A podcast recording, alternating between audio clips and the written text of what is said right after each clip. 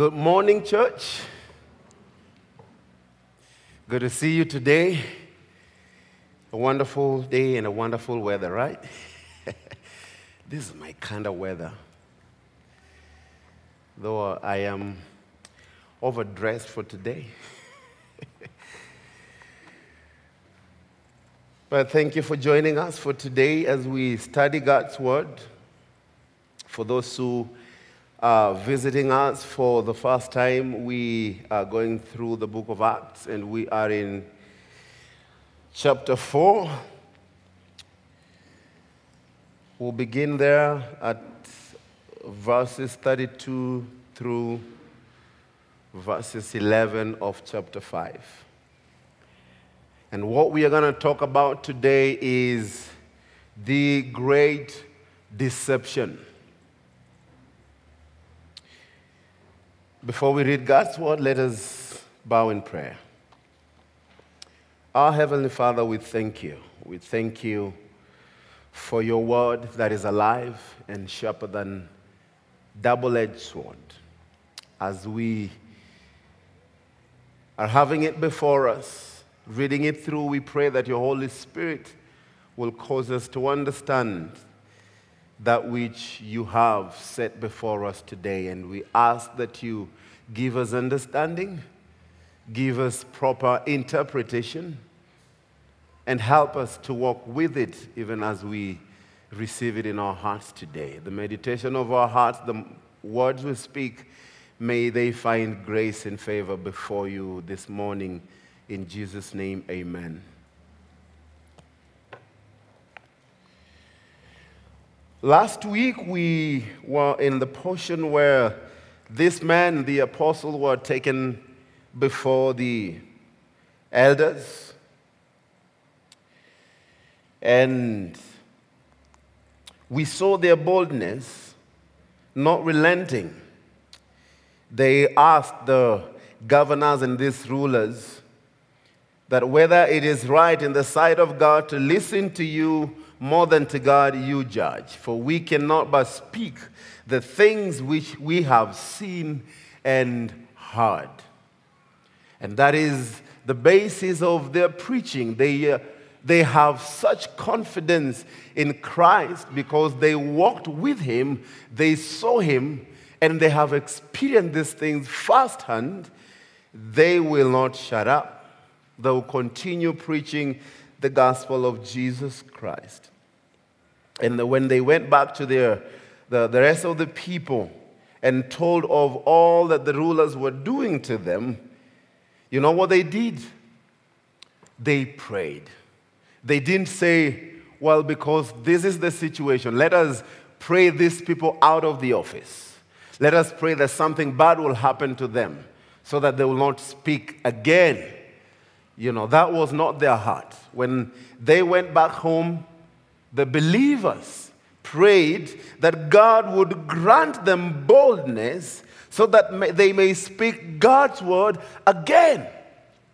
And the Bible told us that when they were done praying, the, praise, the place where they were, the Holy Spirit came upon them, it shook, and they were filled with the Holy Spirit, and they went ahead and spoke the word of God.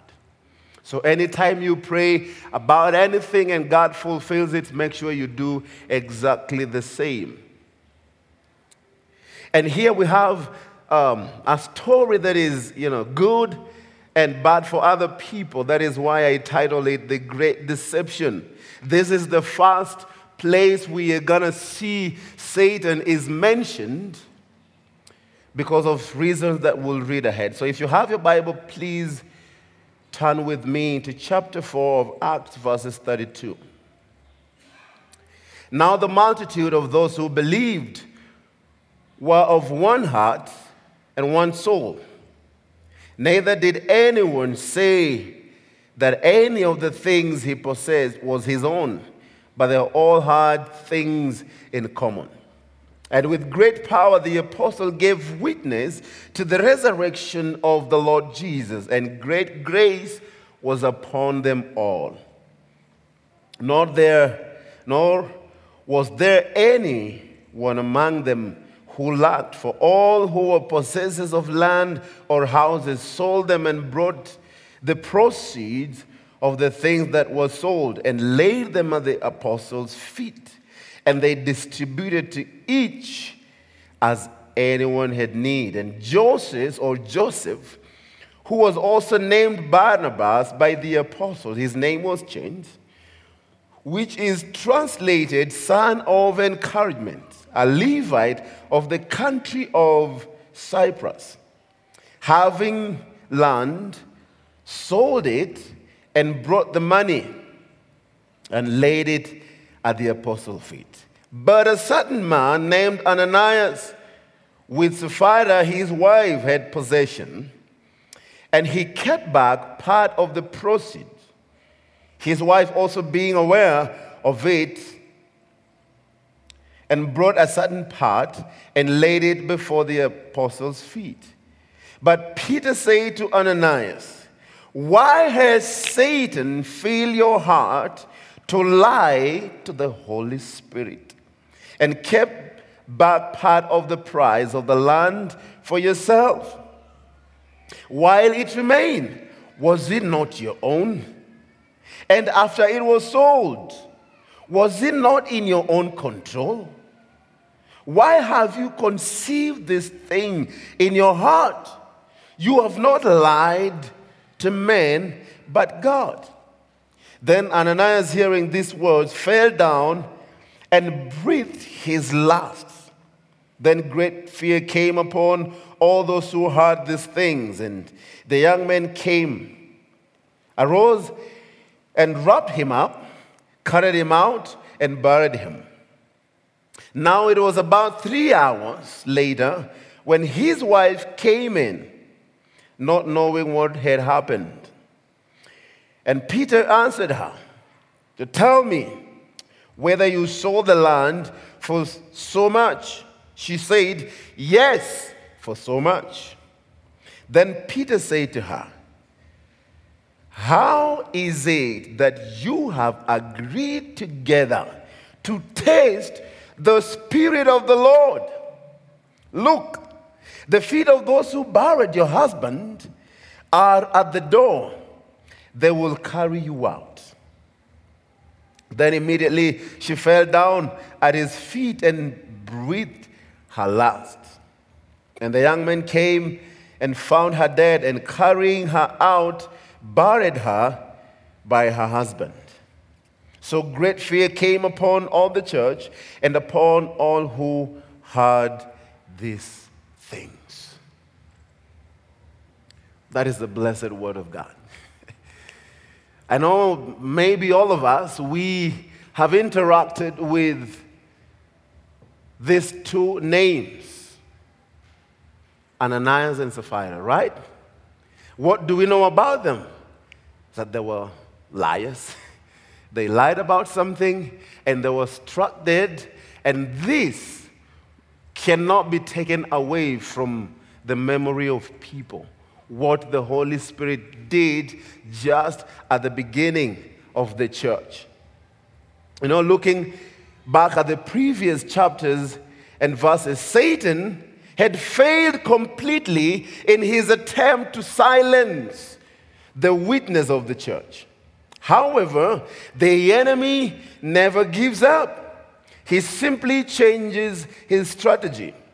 His first approach had been to attack the church from the outside using these religious leaders, hoping that arrest and threats would frighten the leaders. When that failed, Satan decided to attack the church from the inside and use people who were part of the fellowship. He tried to use people who were outside, it didn't work. Now he's coming in to use the people who are inside the church. So basically, this message is not for the people out there. This message is for the people who are inside the church. It is interesting that when Satan is first mentioned in the early church, he gets through with the money issue. That is where he gets through. It's money. Think about it. They tried to come and you know, silence them, telling them, do not preach anymore through this name, the name of Jesus Christ. Do not test. Don't speak about, you know, the resurrection of Jesus Christ. Go your way, but don't do that. That was the command from these, these elders. But we see Satan getting through, and he got people. He got people who were part of the fellowship. So, as was reading this and was speaking this, the Holy Spirit is speaking to Calvary Chapel Eldoret, speaking to us today.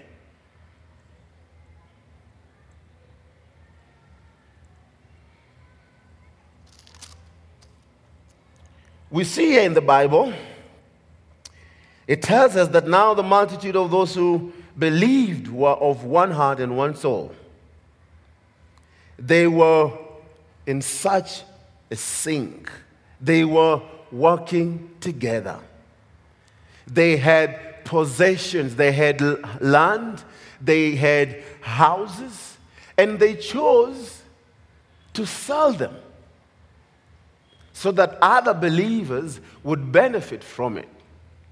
Remember this time when the Holy Spirit came upon the disciples, people had come to celebrate the Passover, the, the, the, the Pentecost.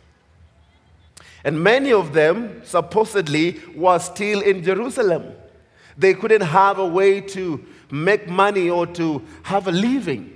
And they, you know, in a short period of time, they came, they became part of the church. And the believers decided, with their own will, they were not pressurized with anyone to sell their own properties so that they can have things in common. And so as we go through, we'll see, you know, the names of three people are playing a bigger part. And number one is Joseph whose name was changed to Barnabas, meaning the son of encouragement. And we shall see actually his name is mentioned over 25 times in the book of Acts. He became a very important figure in this early church. And then the next person is Ananias. You know what Ananias means? God is gracious. God is gracious. That is the meaning of Ananias.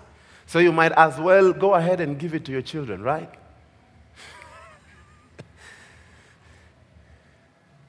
Sapphira, you know what it means? Beautiful. I mean, we've never dedicated one child here called Sapphira and Ananias.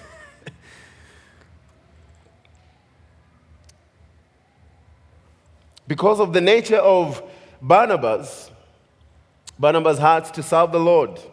What he did continued to impact the church even until today. While the couple died at the breath of a lie. Think about it. We have a man who chose to serve the Lord with what he had, and it went a long way. In fact, he, he was the number one guy who encouraged Paul when he was beginning ministry. We see great generosity with them.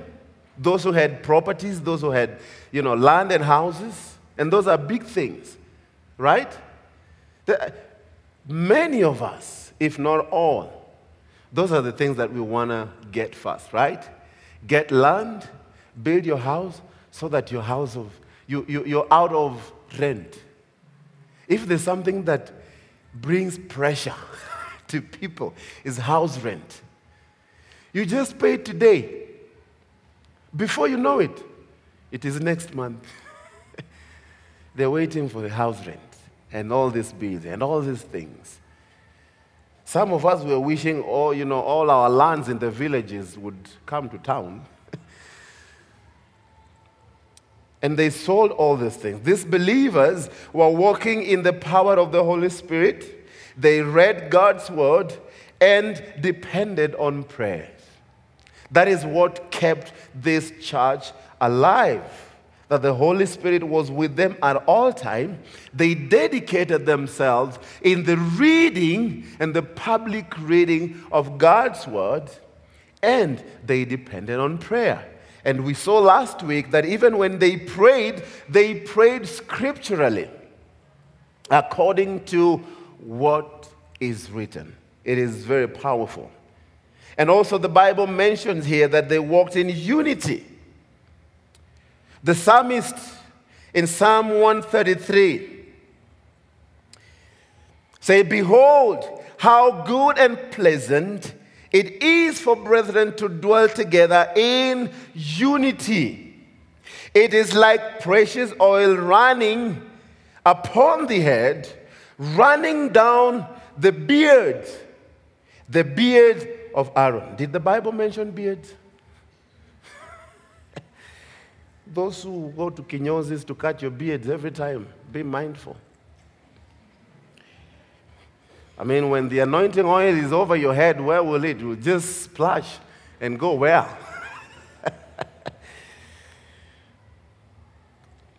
it is meant to grow in, on men's faces, by the way.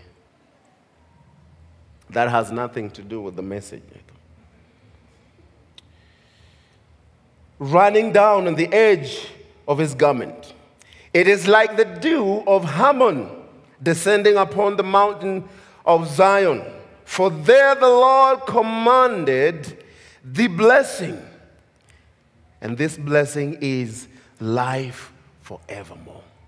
Think about it. Where there is unity, God does not suggest a blessing, He commands a blessing. Life forevermore. That even when this mortal body will cease to be, they will have life after this. Unity of purpose, working together, not just getting along, but working together, knowing that the Holy Spirit is guiding us, the Holy Spirit is leading us. Unity is a condition that attracts God's blessing. Therefore, at all costs, strive to achieve it. Strive to achieve unity at whatever cost. Sometimes you'll have to lay your pride aside so that you can go and mend things, make things straight, either with your partner, with your friends, with your colleagues at work, whatever it is. Lay your pride down. Unity was very important for the growth of the early church. When the Spirit the Holy Spirit is at work.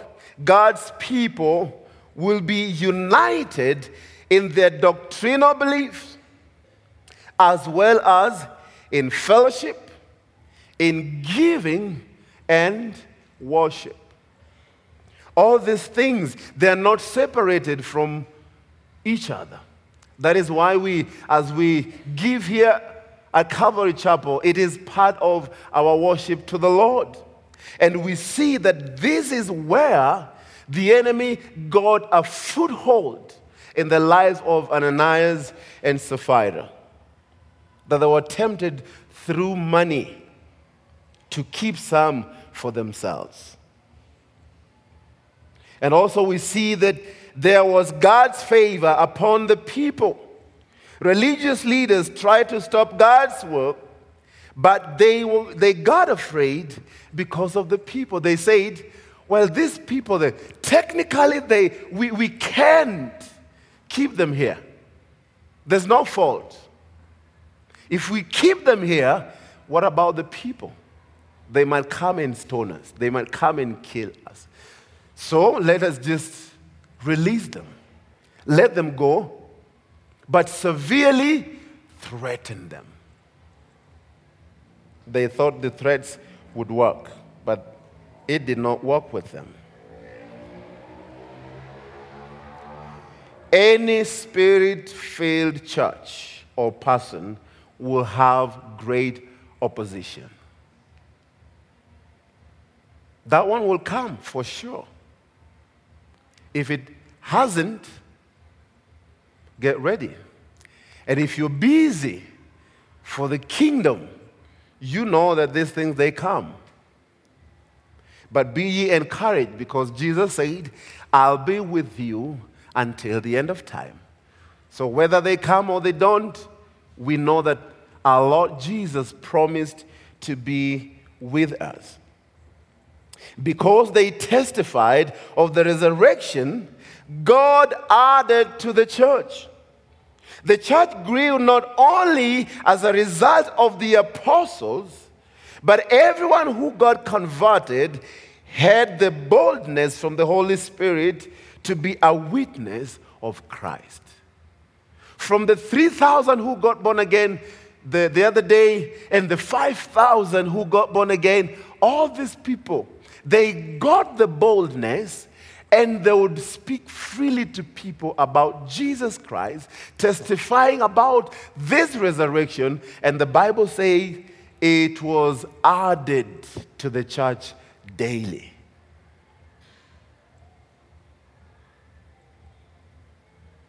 Because the Bible tells us also that, you know, with great power, the apostles gave witness to the resurrection of the Lord Jesus, and, the, and great grace was upon all of them, upon everyone who was converted, upon all the believers. Every one of them. You remember, First Peter told them that that which you see in us, that which we are sharing with you today, it is not just for us, it is for you also. Therefore, repent and be baptized. Turn to the Lord.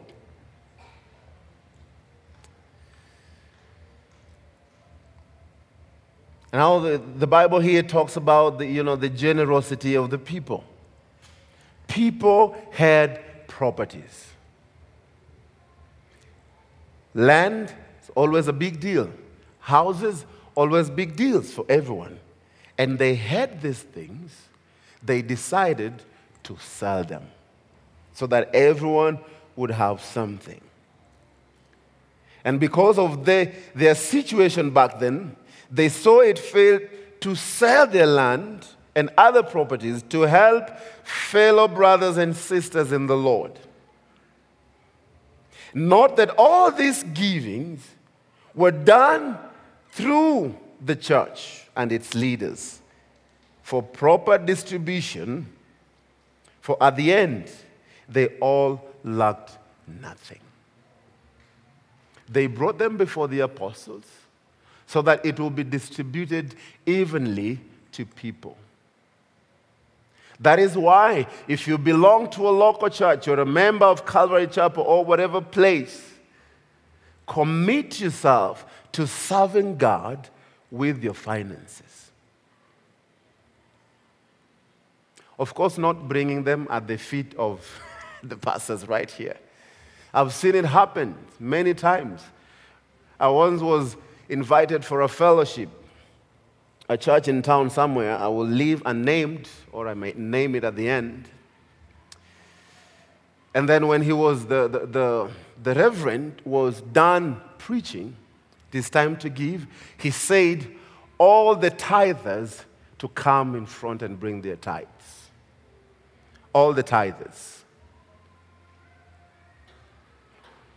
So a few people with their money in the envelope, came forward, laid them before the pulpit where the man was standing. I looked at that and my heart was grieved for the rest of the people who are not able to give their tithes. And you know, this is also a form of manipulation. So that next time, you also Take the envelope, put something so that you won't be seen always sitting when people are called forth to come and give their finances. So you're being manipulated and you don't see it All you're thinking is the man of God said, and we are taking it to the feet of the man of God. Be warned, church. Be warned. The first time, you know, Satan is mentioned, is it is tied to money. Be careful. Serve God. If we want to go through, you know, the subject of money, we'll go to Second Corinthians chapter 8 and 9. Talks about money extensively, how we ought to give our money. And Josh taught this in details. You can find those sermons online if you so desire to. But they lacked nothing. When the Holy Spirit is at work in an individual or the church, giving becomes a blessing, not a burden. If, if you're still giving and you know the, you're striving within yourself, please don't give it. Because sometimes we think God needs my money, God needs this. He doesn't. In fact, when you're giving, the benefit is you. Who benefits from the giving?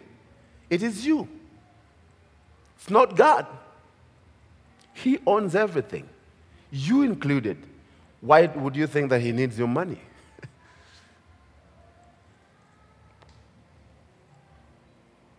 this money is a very sensitive subject, right?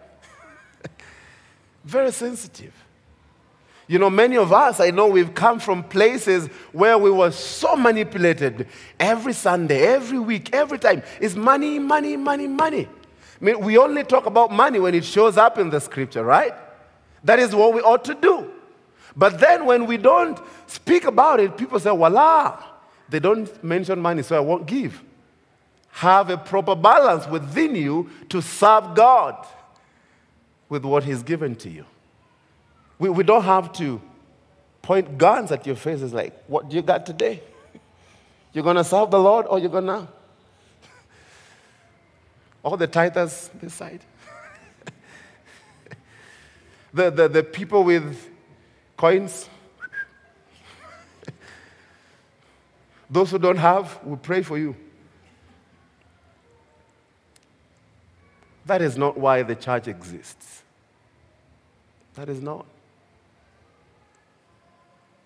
We, we give because the Lord has blessed us. And for sure, He has blessed us abundantly.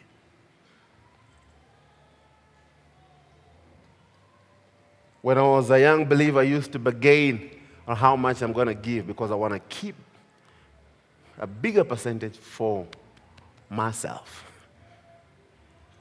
For me, myself, and I. The great Trinity. But when you grow in the Lord, like, God, help me to be faithful in what I'm giving to you. God loves a cheerful giver. He blesses them too.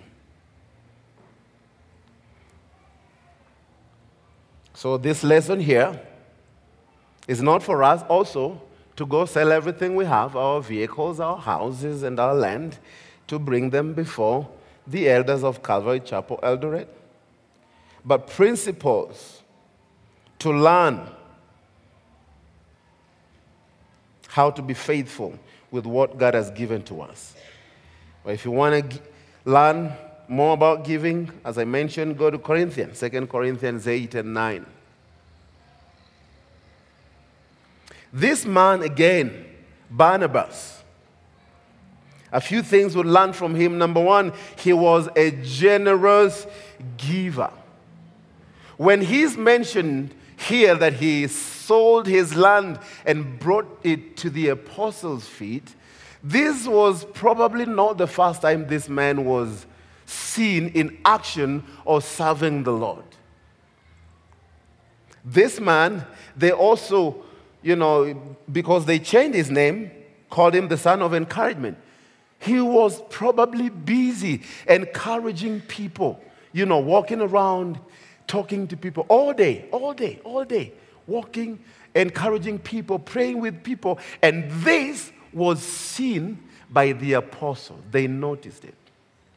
And it's a great principle for, for us to learn, especially the church leaders, before we lay hands on people, we got to see how they have walked with the Lord, how they are faithfully serving the Lord in a local church before we appoint them to be either deacons or pastors. Because sometimes we can be very hasty. You see someone day one, like, voila, like Samuel. So Eliab and he thought, this is the anointed one of God because we are deceived with what we see.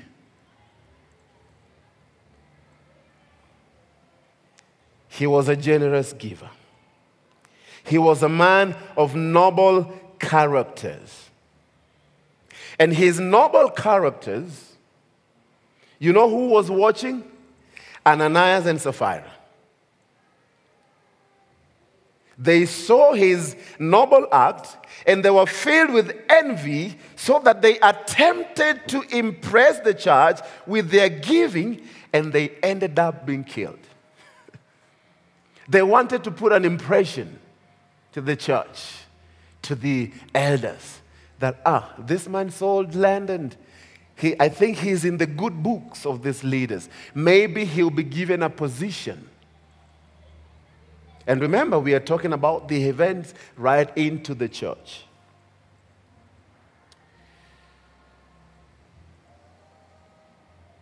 They say, well, let us go and sell. But their, their hearts were not right with what they were doing. It wasn't right. Also, we see that Barnabas had an important ministry in the church called the ministry of encouragement. This is mentioned over 25 times in the book of Acts. This man, Ananias. And how he owned the land is still a mystery to many of us. Because the Bible mentions here that this man was a Levite and we know all the Levites were not supposed to own land. When God was giving distribution that this tribe will be here and you'll be here, and you, this is, is your possession. You go and fight and you possess this land. And God said to the Levites that I am your inheritance. You guys are not supposed to have land. How this man was owning land, still a mystery. But probably they say they think, or where he was living in Cyprus, this law did not apply to this country. So he perhaps acquired land there. That is what many people think. But nonetheless, he had land and he sold it. Perhaps because he was a Levite when he got born again, you know, all these scriptures were going through his mind. You know, these men have been talking about this and this and this. I'm part of the lineage of these the people who are supposed to be, you know, very dedicated in serving the Lord, in explaining scriptures to people. And the Holy Spirit began a very wonderful work in this man's life. But all we see is he served the Lord with that. Sold it, the whole of it. He didn't keep part of it. Do you know that he had the right to keep some money for himself? But he didn't. He wanted to serve the Lord with it. And now, next year, we see the art of hypocrisy.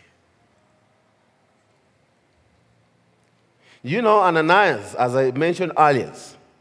Ananias' name means God is gracious, but he took God's graciousness for granted. He was not mindful of the presence of God, for the fear of the Lord is acknowledging his presence at all times. While his wife's name meant beautiful, yet was very ugly from the inside. Sometimes we, we look at people and they look very nice from the outside.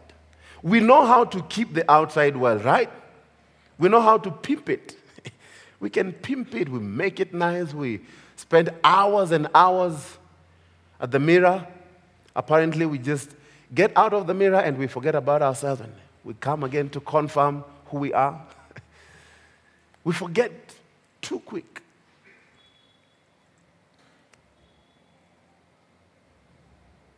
Her name means beautiful, yet was very ugly in the inside. It is therefore worth noting that the Lord judges sin severely at the beginning of a new period in salvation history.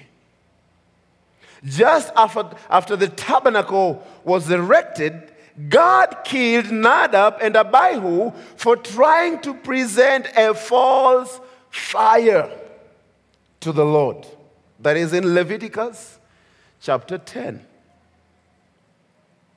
He also had Achan killed for disobeying orders after Israel had entered the promised land. That is Joshua chapter 7. And these serves as a warning for us today. No sin goes unpunished. God hates sin. He hates it. Why do you think God would just let things be? Like they have sin, well, whatever. Let's just keep them. There's a writer called Oliver Holmes. He wrote and said that sin has many tools, but a lie is the handle which fits them all. Sin has many tools. You know, like your, your tool room, you know, this wall has a lot of tools. All these tools, they have handles. and a lie is the handle which fits all of them. Lie in this aspect, lie in this, lie in this, and this, and this, and this. Everywhere is lying. And you know what? When you lie once and you didn't get caught and you lie the second time, you give yourself the permission to lie the third time, and the fourth time, and the next time.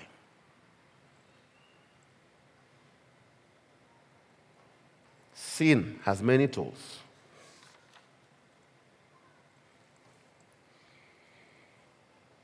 We see also that the sin of hypocrisy is motivated or accelerated by pride. Pride comes before a fall, and a great falling for that matter. And pride will open doors for all sorts of sin. There are things that the Lord has mentioned to us. There are things that you know you, you're supposed to work on, but your pride won't let you. Won't let you. Like, I want to keep this. I want to continue doing this. I want to do this. I want, it, it doesn't matter. So long as they don't know, I'll keep on doing it. Don't let your pride get on the way.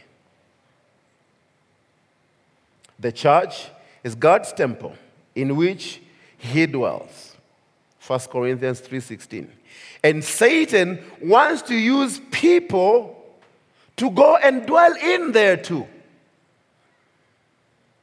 He wants to come and dwell in the temple of God using people. He wants to come and have a place. We also see that the church is God's army, 2 Timothy 2 1 through 4. And Satan seeks to get into the ranks many people as he can. He wants to get traitors in this army. The people who will not be honest, people who won't say the truth. He wants them in there.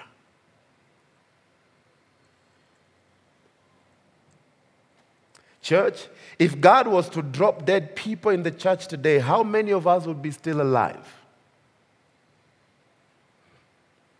How many?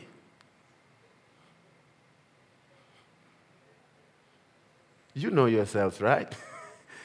You're like, hey, I'd be gone long time ago.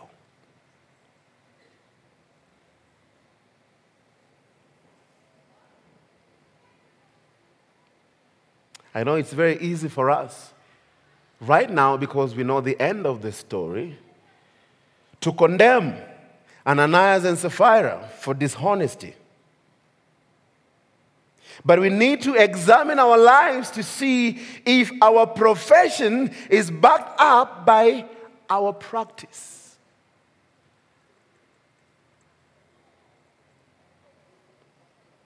Do we mean everything we pray for in public? Do we sing the hymns and the gospel songs sincerely or routinely? Do they mean something to you? Or they're just words that we know and we like this song. And a Sunday that we sing your favorite songs, like the service was wonderful today. Your favorite hymn, your favorite song.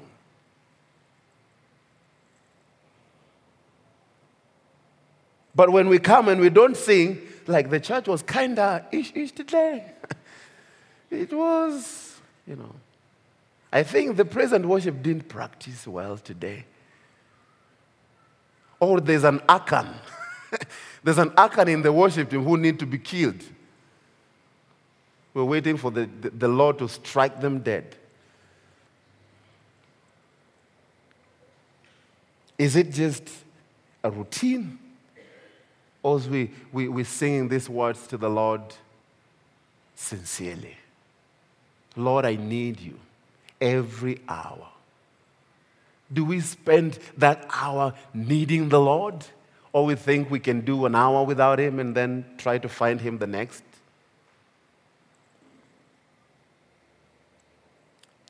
It's quite unfortunate. If God was to drop people dead, oh man.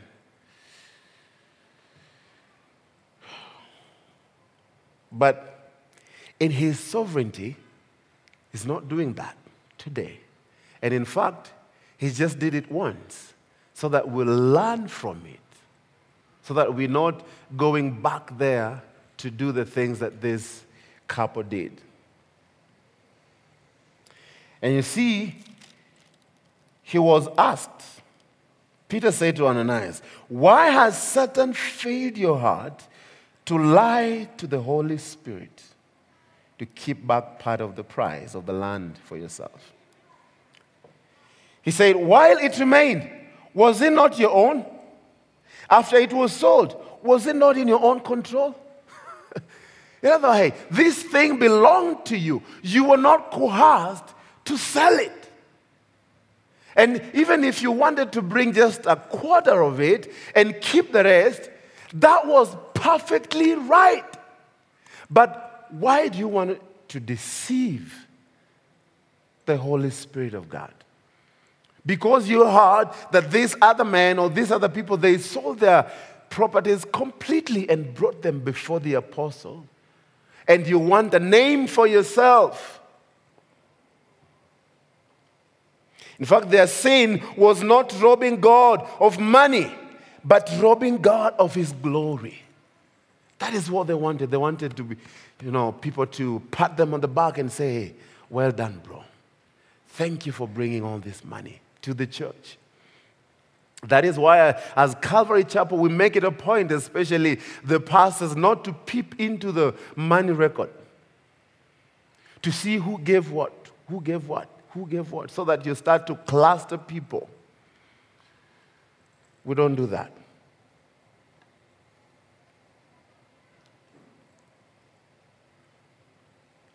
Ananias was struck dead because he lied to the Holy Spirit. There and then, he said a lie and he was struck dead. Ananias was dead. But then, after three hours, his wife shows up and he has no idea where his hubby is. It's only three hours. Remember, this gathering has a lot of people, thousands of people. I don't know how it didn't get to her so quickly. Maybe because of the death of this man, people are a little bit afraid to talk about it. Like, um, I wanted to say something, but I'm afraid this will hurt you. But I gotta tell you that your husband is dead. Like, how? We just sold the land. We want to go to Miami. we want to go to Hawaii to go enjoy our money. What do you mean? I don't mean this Hawaii up here. you know, there's an Hawaii up here, you know, you can even walk there. The real Hawaii is beautiful. I would want to go there one time before I die.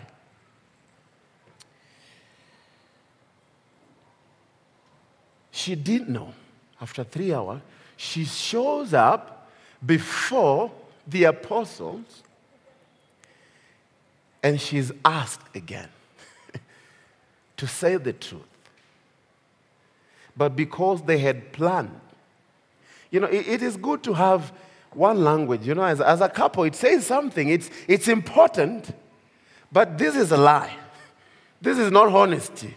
Nasema wacha tudanganye tu pamoja. Let us just lie together so that people will not know what is happening.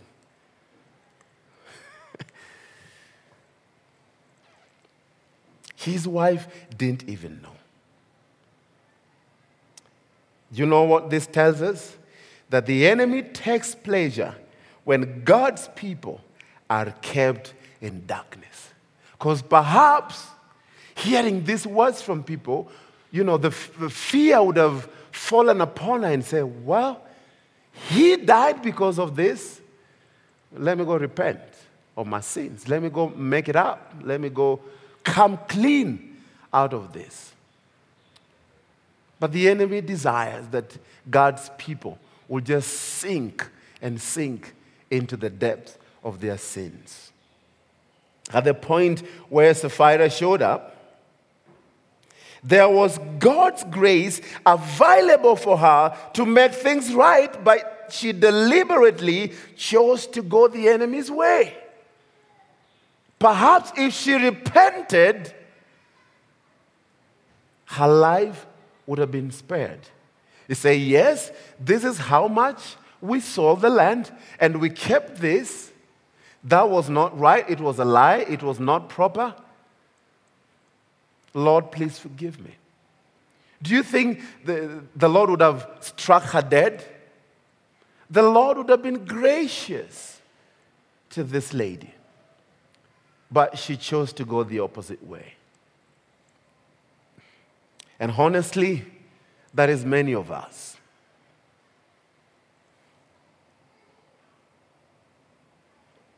After we fall out of God's grace, there are always great opportunities for us to make things right, but our pride often won't let us go clean, do things right. Church, this is, this is a warning for us. It's a great warning for us. Uh, uh, even as you're serving God with your resources, what's the condition of your heart? Do you do it because some of your friends did it? Why do you do it?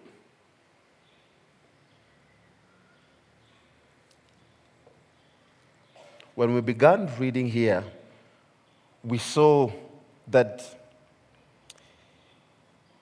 there was great power as they testified of the resurrection of Christ. There was great power and they were filled with great grace upon all of them. And lastly, we see that there is great fear that has come into the church and everyone who heard about this story. They feared what God would do to people who are not honest. And that is why we see the church was growing growing, growing. God hates sin, friends. Don't encourage yourself and say, because we are not struck dead today, maybe it's, you know, it's, it's nothing to him. No, it's, it is everything. He hates a prideful heart. He hates a lying tongue. He does, he says in, in his word. So be careful as I bring the worship team to come. Think about these words.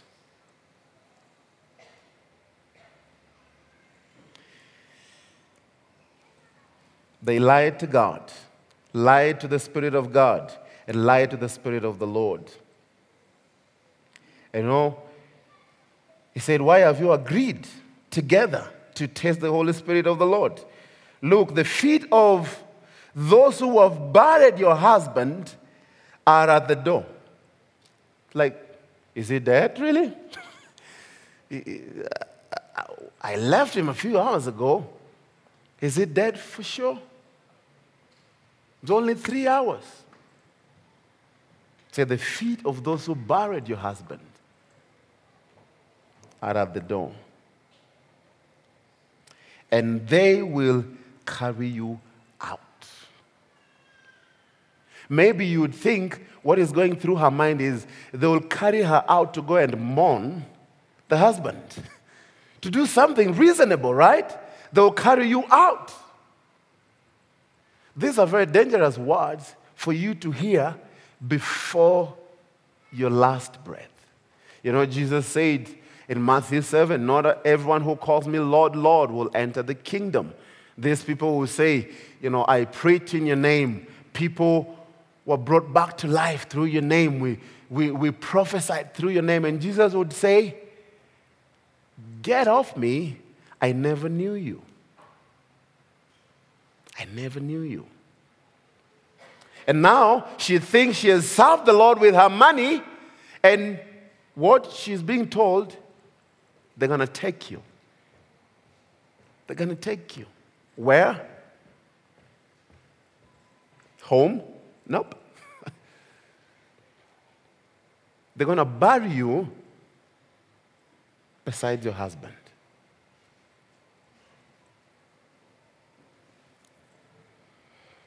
Let us be diligent, friends, in our walk with the Lord, that these things the enemy will not find a foothold in us to destroy our lives. We know the schemes of the enemy. He will try with this aspect. If it fails, he goes to the next. If that fails, he goes to the next. I pray that you be very sensitive to the Holy Spirit to know how you ought to conduct yourself when God's blessings are resting upon you. It is a big deal with finances, with money, with things that we are so attached to. Ask God to help you. No one is prone to these attacks from the enemy. He can attack any one of us.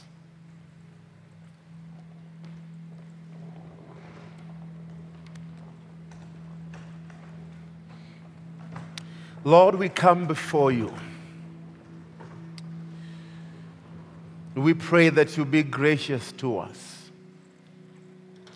We know that it is by your grace that we are still here and your mercies that are new every morning, and your loving kindness that we are spared.